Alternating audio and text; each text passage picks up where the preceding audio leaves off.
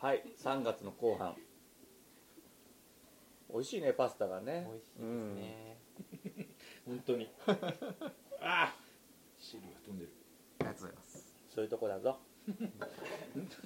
すいません。すいませんじさあ。ゃああのちょっと行きましょう、はい、さっきのね若熱い話のその続きですけど。若者いっぱいプロジェクトの続きなんですけど、うん。佐渡にこう若者を増やそうと。しかも優秀な人材を増やそうと、うん。でここで優秀な人材っていうのはまあいろいろね勉強ができるとか優しいとかいろいろあると思うんですけど、あのここではあの佐渡でね仕事を起こして、その人をたくさん雇ったりとか、うん。あの都会に物をいっぱい売り込んだりとかっていうような人材を、まあ、優秀な人材ということにしてるんですけど、えーまあ、優秀な人材を育てるためには例えば出生数を増やすとかね子供の数増やすとか、はい教育に力入れるとかっていうのあるんですけど、でも子供の数増やすって容易じゃないですよね、うんもうあのなかなか若者が少ない中であのもっと子供を増やしなさいっていうのは無理があると思うんですよね、だけどもあのやっぱりでもこういう対策も絶対必要だとは思うんですけど、なかなかすぐには難しい。で教育に力を入れるのももちろんすごく大事なんですけれども、いかんせん子供の数が少ない状態では、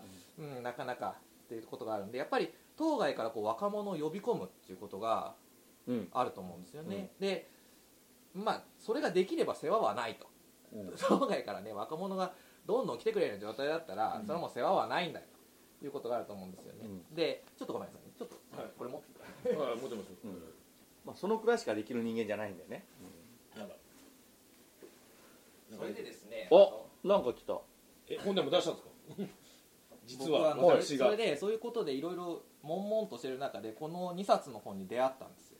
でこれがうん「未来を変えた島の学校」っていう本と、うん。まあ、もう一つの本なんですけどと特にこっちの本はすごくいい本だと思うんですけどこれ別に宗教とか全然あるじゃないですか。あのある高校でうん。あるあのあるっていうのはその沖ノ島っていう島があるじゃないですか、あのあの島根県にあるんですけどその島で高校を活性化して島根県外から若者をガンガン呼び込むっていう成功したところね。があるんですよね。うん。すごいですよね、うん、でその物語を読んだんですよ、そしたら僕はもう本当に感動してしまって、うん。これをこの感動をぜひあの伝えたいと思ってこの発表することにした。ん。です、うん。ありがとうございます。だからやったモデルがあるからこその話だよね。やっぱできないことはないことはい。で空言言ってるわけじゃないね、夢物語じゃないんですよそうそうそうそう。それは大事。でこの沖同然高校っていうんですけど1学年の定員が60名だったんですよ。でへ10年前ですね。の入学生っていうのが60名定員のところもう28人しかいなかったんですよね、で島の子供たちがそもそも少ないし、で島の子供たちもわざわざ島の外の高校に行っちゃうんですよ。うんうん。やっぱりいい教育を受けたいと。うん。そういうことで。でもちろんあの言っちゃ悪いけど偏差値も低い高校だったし、うんっていうようなことだったんですがある取り組みをしたことによって、この子供の数が高校の学生の数がガンガン減っていた生徒の数が減っていたところをなんと10年間で倍増させたんですよね。定員いっぱいにしたんですよ。まさにで V 字回復そう V 字回復、カルロス・ゴーンも真っ青の V 字回復をしたわけですよゴーンちゃんはどうなんだろうね。まあ、5本はあれですけどまあでも、まあ、V 字回復をしたんですよね、でこれがやっぱうん。り注目に値するのは、やっぱり10年間で倍にしちゃったってことなんですよね。だからもしかしたら佐渡もうん。今から取り組んだら高校生の数が倍になるかもしれないっていうことなんですよ。無理だよって思うんじゃなくて何かをしなきゃ始まらないんで。そうなんです、はでい面白い。まあ発端はやっぱりその町長さんが、あの山内さんっていう人なんですけど山内さんがもともと町づくりの原点は人づくりだっていうのがモットーの人らしいんですけどこの町長さんなかなか面白い人で、うん。あの町のこの役場の人たちとこう宴会してて、うん。で居酒屋で宴会してて隣のグループいるじゃないですか。全然知らない人たちのグループ。あの当該から来たような人たちのグループなんですけど、宴会が終わる頃にはもう肩組んで歌ってるっていうような、そういうタイプの、まあ、人たらしの人なんですよね、うん。いわゆるそのなんですかね周りを引き込んじゃうような人ですよね、でこの人が沖同然高校の魅力化と永久の発展の会っていうのを立ち上げたんですよね、う。ん。でとにかく高校を魅力的な高校にして若者をまず島の若者をこの高校に入ってもらうように引き止めよう。と、よそ行かないで。うちの高校に入ってくれということをやった。で、うん。すごいのは県立高校なんですけど町の職員を送り込んだんです、うん。県立高校の中に町の職員を送り込んだんです。でこれって県立高校と市町村ってあの管轄が別なんですよ、あーだからまあね。佐渡高校って佐渡にあるじゃないですか、うん。でもあれ新潟県立佐渡高校うなんですよ、ん。だから佐渡市とは直接関係はないんですよ、うん。関係ないっていうと言い過ぎかもしれないけどもでも佐渡市の管轄ではないんです、うん。だから下手すればうちは県立高校だから私立高校じゃないよって言われて、うん。佐渡市がどんなに働きかけようと思ってもそれで終了っていうこともありえるわけでもう考えてほしいのは本当に県の人たちっていうのは、佐渡のことを考えてくれるか。あ面白いですね。うん。もちろん考えてくださってるんです。県の人たちが本当によく考えてくださって、うん一生懸命やってくださってるんです、うん。だけど県の方々っていうのは職員の方々っていうのはやっぱり転勤もあるし、うん。ずーっと佐渡にいてくださるわけじゃない、うん。で本当に佐渡のことを考えなきゃいけないのは、うん。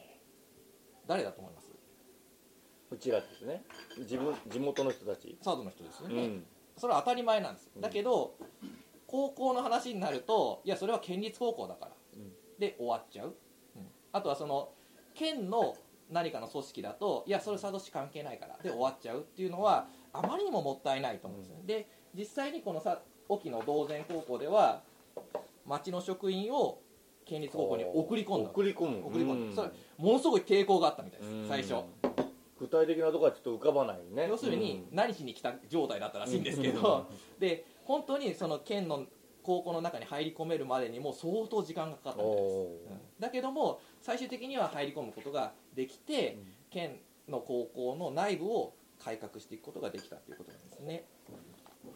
で当該から若者を集めるためにこれも島根県ですっごい議論をしてなんとか島根県外から島根の県の外からその沖ノ島の高校に若者を学生さんを呼び込もうっていうことまではなんとかこぎつけたんです、うん。これもすごい大変だったらしいんですけど、うん。こぎつけた。で県外での入学説明会集まった人の数は実は最初ゼロだった。入学説明会をうん。県外でやったんだけど誰も来なかった心が折れる。うん折れる。でその時その道前高校の職員室では、やっぱり誰も来なかったって言ってすごくみんながっかりしたかっていうと実は拍手と万歳が起こったなぜかっていうとやっぱりこの高校の先生方っていうのは県の職員さんなので、よそから急に知らない子供たちがこう入ってきてもしトラブルが起こったらどうするんだ、うんうん。受け入れ体制どうするんだっていうようなことがやっぱり新しいことにチャレンジするには必ず抵抗があるんですよね、すごく不安も大きかった。だから誰も来なかったっていうのでああよかったって言ってほっとして拍手と万歳が起こってしまった、まあそれがでも現実だと思うんですよ、うん。現実。それはねうん。そりゃね。最初はね、うん。でそれでもその沖の人たちは諦めなかったんですよね、それでもう最初は普通だったら諦めるんだけど、うん。もうあやっぱりダここまでメだったね。かなって無理だでも諦めずに地域の人たちを気持ちを一つにして当該からの人材の招聘をして、うん。要するにこの子子供たちじゃなくてこの大人の優秀な人を連れてきて、うん。どうやったら高校が魅力化するんだっていうことをできるような人たちを連れてきたんです、うん。それこそ塾の講師の先生とかそういう人たちをこう連れてきて IT に強い人とかを連れてきてやったんですよね、で高校を本当に魅力ある場にする場所にするというようなことをやっていったんですよね。だからただ人を集めりゃいいんじゃなくて、うん。まず魅力化してから人を集めるっていうことをやったんですよね、で魅力のある高校っていうのは、まあ、どういう高校かっていうと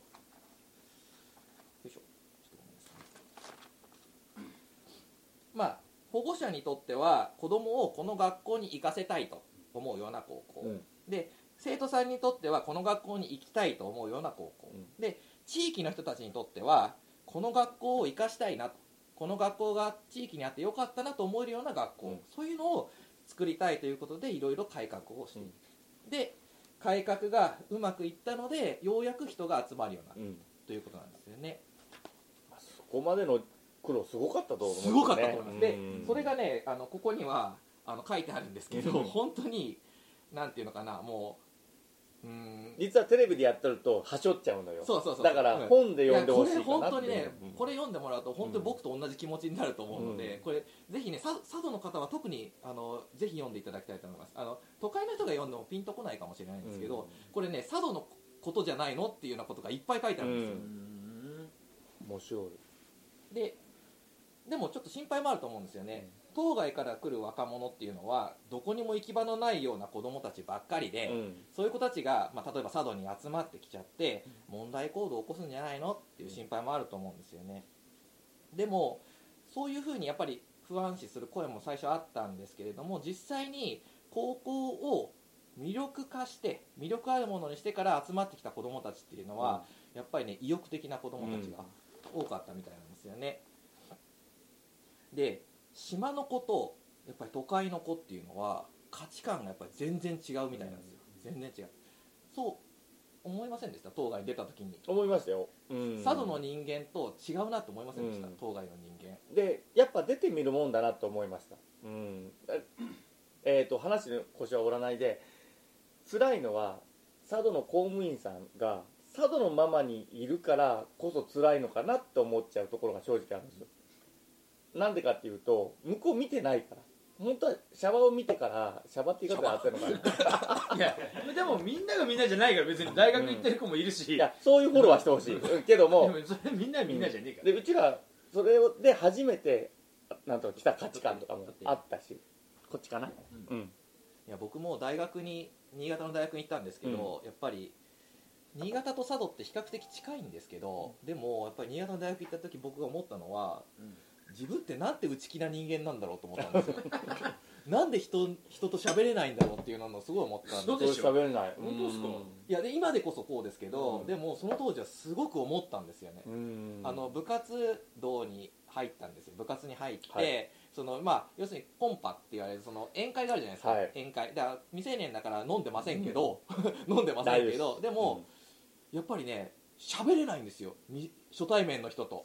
うん。ですやっぱりね佐渡の人ってどあのそういうところがやっぱりあると思うんですよ。僕はじ実際あったんですけど、うん。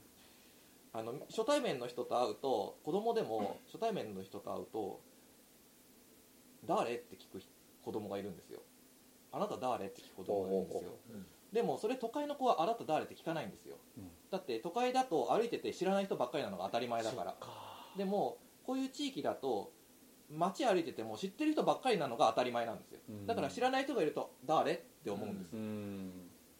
だからごめんあの店屋さんだったもんでいろんな人が出入りするからそうなんだよね。そこがだ。からそういうあれはあるんです。ごめん環境の違いはあるんですけど、いやでもやっぱりね価値観がねやっぱり違うみたいなんです。よね、うん。で都会の子から見ると島の子たちってものすごくピュアに見えるらしいんですよすごく純粋で。ああいやそれそれ幻想で幻想。いやいやまあまあまあまあまあ待って待ってその待って。うん。触れ合ってみるとそうなんですって、うん。でそう島の子たちか。ら見ると都会の子たちはなんて活動的でうん。外交的なんだろうって思う、うん。で裏を返せば悪い面もあるわけですようん。当然。だからどっちがいいわけじゃなくて。ね。でもやっぱりうん違う価値観を持った人たちが集まることで、うん。特に高校生みたいな多感な時期に、うん。その違う価値観に触れることで人間って変わるんです僕も大学で新潟に行ったから、今ねこうやって人前で喋れるようになりましたけど なかなかうんそれってできなかったと思うんですあよ、あうんそうかそうか。うん。でなぜ沖ノ島ではできたのに、うん。佐渡ではできないのか。うん。問題的はい。例えば日本海の離島でありますよっていう条件は同じなんです、うん少子高齢過疎化が進んでる地域っていうのも同じなん。うん。で素晴らしい自然とか文化とか歴史があるのも同じなんです、沖ノ島もやっぱり流刑の地でうん。島流しの土地なんです佐渡と全く一緒なんですよ。で昔からこう偉い人が流されてきたりしてそういう人が文化をもたらしたりしてうんっていうことであの素晴らしい文化があるっていうのも一緒なんですよね。で財政は当然同じく厳しいんですよ。うん。どこだって厳しいんです今は。で自治体の職員も同じく人手不足なんです。はい。どこだってそうなんです、うん。で人口は佐渡は5万人ぐらい、うん。まあ5万5千ぐらいですけど沖道前は5千ぐらいなんですよね、だから規模はだいぶ違う。だから申し訳ないんだけど佐渡の方がまだ恵まれてる。俺がねそそこ逆かなって思っちゃうのが、うんキュッとしてる部分だけやりやすいっていうのが大きい、俺もそれはちょっと思うけどね。うん。で佐渡はちょっと広くて、うん。何かの意思統一をするのが難しいのかなっていう、俺もねちょっとあるかなと思っちゃう。うん。それはそうだ話の腰を折らなければいいけど。もいやいやいやいやそうそうだと思うんですよ実際、うん。そうだと思うんです。だから佐渡全域で何かを始めるっていうことは結構難しいんだけれども、でもある地域のある高校を変えていくっていうことは多分できる、そうだよね。そう。うん。と思うんですよね。だから佐渡全域で考えるっていうよりは、そのあるところでやっていく。ある一つのコミュニティでやっていく、例えばそれこそ人口数千の規模の範囲内でやっていくとかっていうことは多分できるかなと思うんですよね。めちゃめちゃ面白いですね。でうん。佐渡の高校なんですけど、はい危機はすぐそこまで来てるんですよ。本当は、うん。で高校の名前と募集人数と30年の新入生なんです。30年の新入生なんですけど佐渡高校は200人中190人。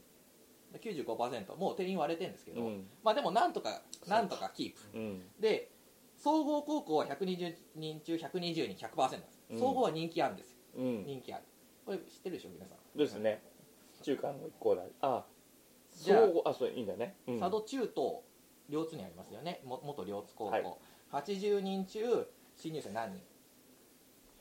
ええでも中等でしょ？そう。だから高校のあれとは違うんじゃない？これはあの中学1年生で入ってきた人。数、ああうん。そういうことね、うん60人とか？60人。今割れてんのかな？俺どうなんだろう？80, 80でしょ？60まあ60ぐらいか。51人50うーん64%ですね、うん。割れてる。じゃあハモチはどうか？ハモチ高校ってうん佐渡家さんの郷土芸能でね。日本一になるようなすごい高校です。そして佐渡の人たちはみんな好き。うん。ハモチ高校のことす好好ききです。うん。ラブです。何人集まってると思います？80人中。頼む90人とかにしてくれ。100なんじゃない？80人の中に90 100なんじゃ人ないですか？おっと。おっ29マジでおー36%なんです。よおおなかなか厳しいさっき見てもらった沖同然高校がこれやべえぞって言って取り組みに出した人数が大体このぐらいですね。まあ、あそこは60人定員なんですけどでもハモチ高校とかやっぱり中東とかっていうのは、まあ、地域柄ももちろんあると思うんですけどだけどやっぱり定員割れがしてる。で子供たちの数が少ないんですよ。うん。だからもうここでわ分け合ってるんでもう必ず定員割れするのは間違いないんですよ、うん。絶対そうなんです。だけどじゃあ定員割れするからここを例えば2クラスあるのを1クラスにしてここも2クラスあるのを1クラスにして定員ぴったりにしようっていう取り組みでいいのかっていうことなんですよね、本当にそれでいいのか。じゃあここにはまだ余地があるから。クラスがあるじゃない。余地があるから、ここに当該から若者を呼び込んで、面白い学校を作ったらどうだうん。っていう考え方もあるわけじゃないですか。で相川高校、相川高校出身の方。はい。はい。どうなりました？相川高校ってなんか爆発したんじゃない？してねえよ。なんかねコッパみじんにこうわ。不慮の事故でね。愛好生が？花火職人が。っ愛好生が爆破したんですか？なくなっちゃいましたよね。てことあありましたね。なくなっちゃいましたよね、うん。なくなりましたね。だから下手すればあの、まあ、どこの高校かって言いませんけれども、うん。やっぱりそういうこともありえるわけです。でもしももしもですけれどもある地域から高校がなくなってしまえばその地域っていうのは、中学校以上の子供はもういなくなるわけですよ、うん。地域から。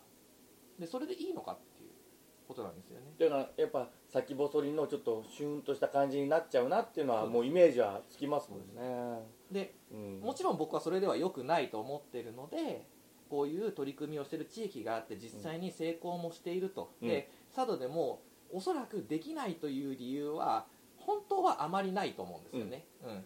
だけどそれを取り組みを始めて一生懸命やるかどうかは別なんですけど。そうなんですよ。うんうんうん。っていうことをまあ提案をさせていただいたということなんです。でその後何かそのそれですぐ変わるとかいうことはもちろんないんですけれども、でもまあ問題提起の一つとしてねこういう話を。いやでもさせていただいて、すごいね。しかもこのね沖の人たちうは情熱のあるいい人たちがやっぱいるんだね、ん。5000人という人口の中に、そうするとまあなんかさっきまで言ったのと違うけども1万人の中にいるかもしれないじゃないけどやっぱこうその必要に駆られてやるっていう人たちもいると思うんだよ。そんなに額がなないかもしれないけどなんとかしなきゃいけないって言って動く人たちっていうのはもしかしたら勉強とかも関係もなくて5000人の中によくミツバチで働くのってほら、8割だなんだとかね、どうしても遊んじゃうみたいな、だからこうギュッとこうなっていくといるんだと思うんだよね、それをちゃんと吸い上げてくれる、ね、人たちとか、まあ、行動をちゃんと起こすっていうのもあるだろうけど行政とかもそうだし連携もしなきゃいけないし自分たちもしっかりやらなきゃいけないんだけどもその中の佐渡のギュッとした中のキューってやったこのボタンが守先生だと思うんです 急に僕の話に。うん、いやほ褒めとかじゃなくてね。やっぱこういうふうに危機感を持ってちゃんと提案をね提言をしてるっていう部分では。あと例えば僕たちにとってハモチ高校っていうのは相川の人間にとっては縁遠いんですよね。遠い存在なんですよ、うん。だから自分にとっては関係ないって思いがちなんだけどでもあの高校はその茶道オケサとかその民族芸能とかをすごい一生懸命やってて、うん。それを全国にこう発信できるようなものすごい高校なんですよねだからその佐渡にとっても本当に誇りに思わなきゃいけないような、誇りにであるその高校が今人数うん。学生の人数で苦戦苦戦してるっていうことがやっぱりすごく寂しく思いますし、やっぱりなんとかなんとか。で中東中東もちょっと人数で苦戦してるっていうふうに今出させてもらったんですけど、やっぱり中東もものすごくいい活動をいっぱいやってるんですよ。あの子供たちがね中心になってカフェを開いて、その一般の人たちにねやってますよね、うーん。なんかちょっとニュースで見たかもしれないぐらいしかごめんなさい知らないけども。でそれもその発表もその、うさっきの場でもあったんですけれども、うん。やっぱりすごい素晴らしい取り組みをしてる。でもちろん佐渡高校も総合高校さんももちろん素晴らしいんだけれどもでもやっぱりそういう取り組みを素晴らしいことをしてるのに人数が少ないから学級を減らしていこうっていうのは、いかにも寂しいと思うんですよね。不思議できることも少なくなってしまうし。ん。せっかくなのでそこをねあの当該の方との交流の場ですごい面白いものが生まれれば。そうなんですよ。でまたもしも例えば子供たちでカフェやりましょうってなった時に例えば東京とか大阪とか、まあ、うんどこでもいいですけどそういう人から来た子供たちが数人入ってれば、うまた違うアイデアが出ると思うんですよね、佐渡の子たちだけで考えるのとまた違った面白いアイデアが出ると思うんですよねそういうところでそのこ高校までにその高校を魅力化するっていうのは要するに地域でこの佐渡っていう地域で一発仕事を起こしてうん。成功してやるぜっていうような子供たちをやっぱり育てる、うん。でそのためにはやっぱりいろんな価値観を持った子供たちを集めてそこで化学反応を起こさせて、うん。ちょっとなんですか突発的に変な子っていうのかな、うんいやわかりますよ、うん。普通のごく普通の子じゃなくて突然変異とは言わないけどそこまで言わないけど。んかすごいドンと突き抜けたような子を育てるっていうことが大事だと思うんですよね。で今の時代はその東京に出て例えば、まあ、いい大学入って東京でその中央の交換庁に入って官僚になって、しか成功できないとかね。大企業に入らなきゃ成功できないとかっていう、そういう時代でもないじゃないですか、うん今ね YouTuber の人なんか日本のどこ世界のどこにいたって大成功できる時代じゃないですか。自分の価値観で成功と思えば成功だよっていう風なのをちょっと見せしめられるっていうか、うん。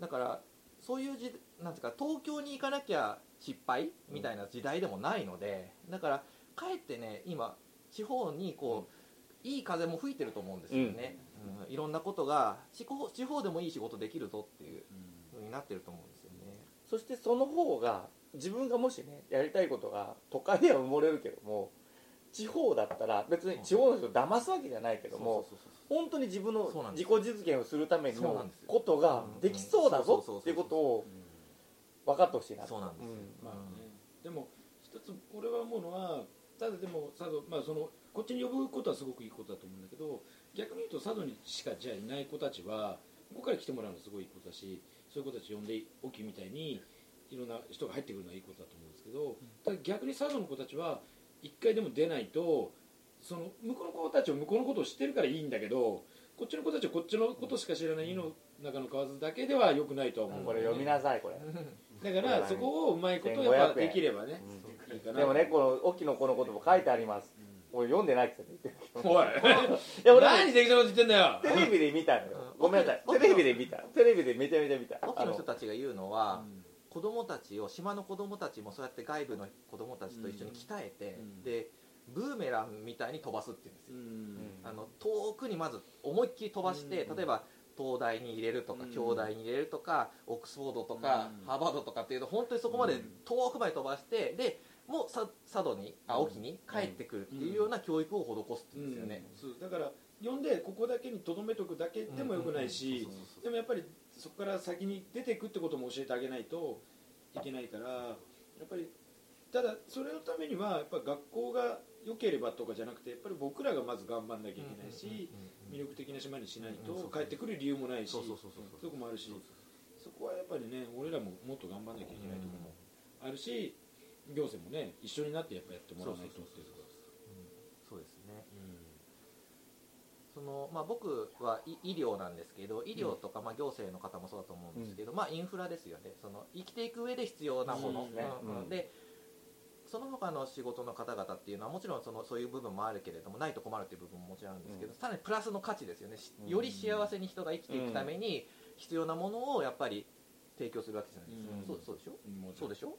間違いない、ね なくても生きていけるかもしれないけど、うん。でもうちらはなくても大丈夫なんですよ。ただそれがあって生活が潤うっていうものを提供してるんですよ。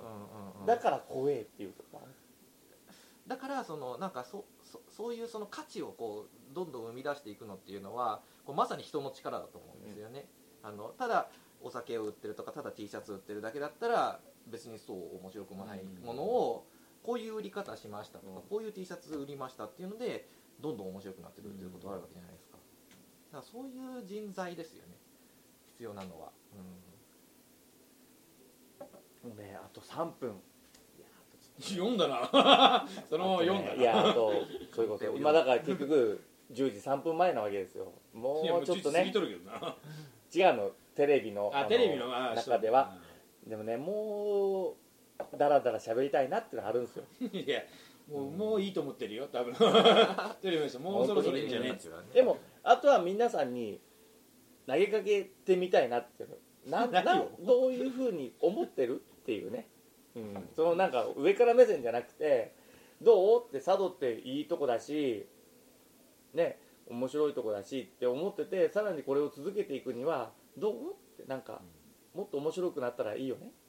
とかさとかさ。だから結局答えはないからいいやそう言ってる感じは正直ある。いやね。うん。けどもしこれ見ててそうね。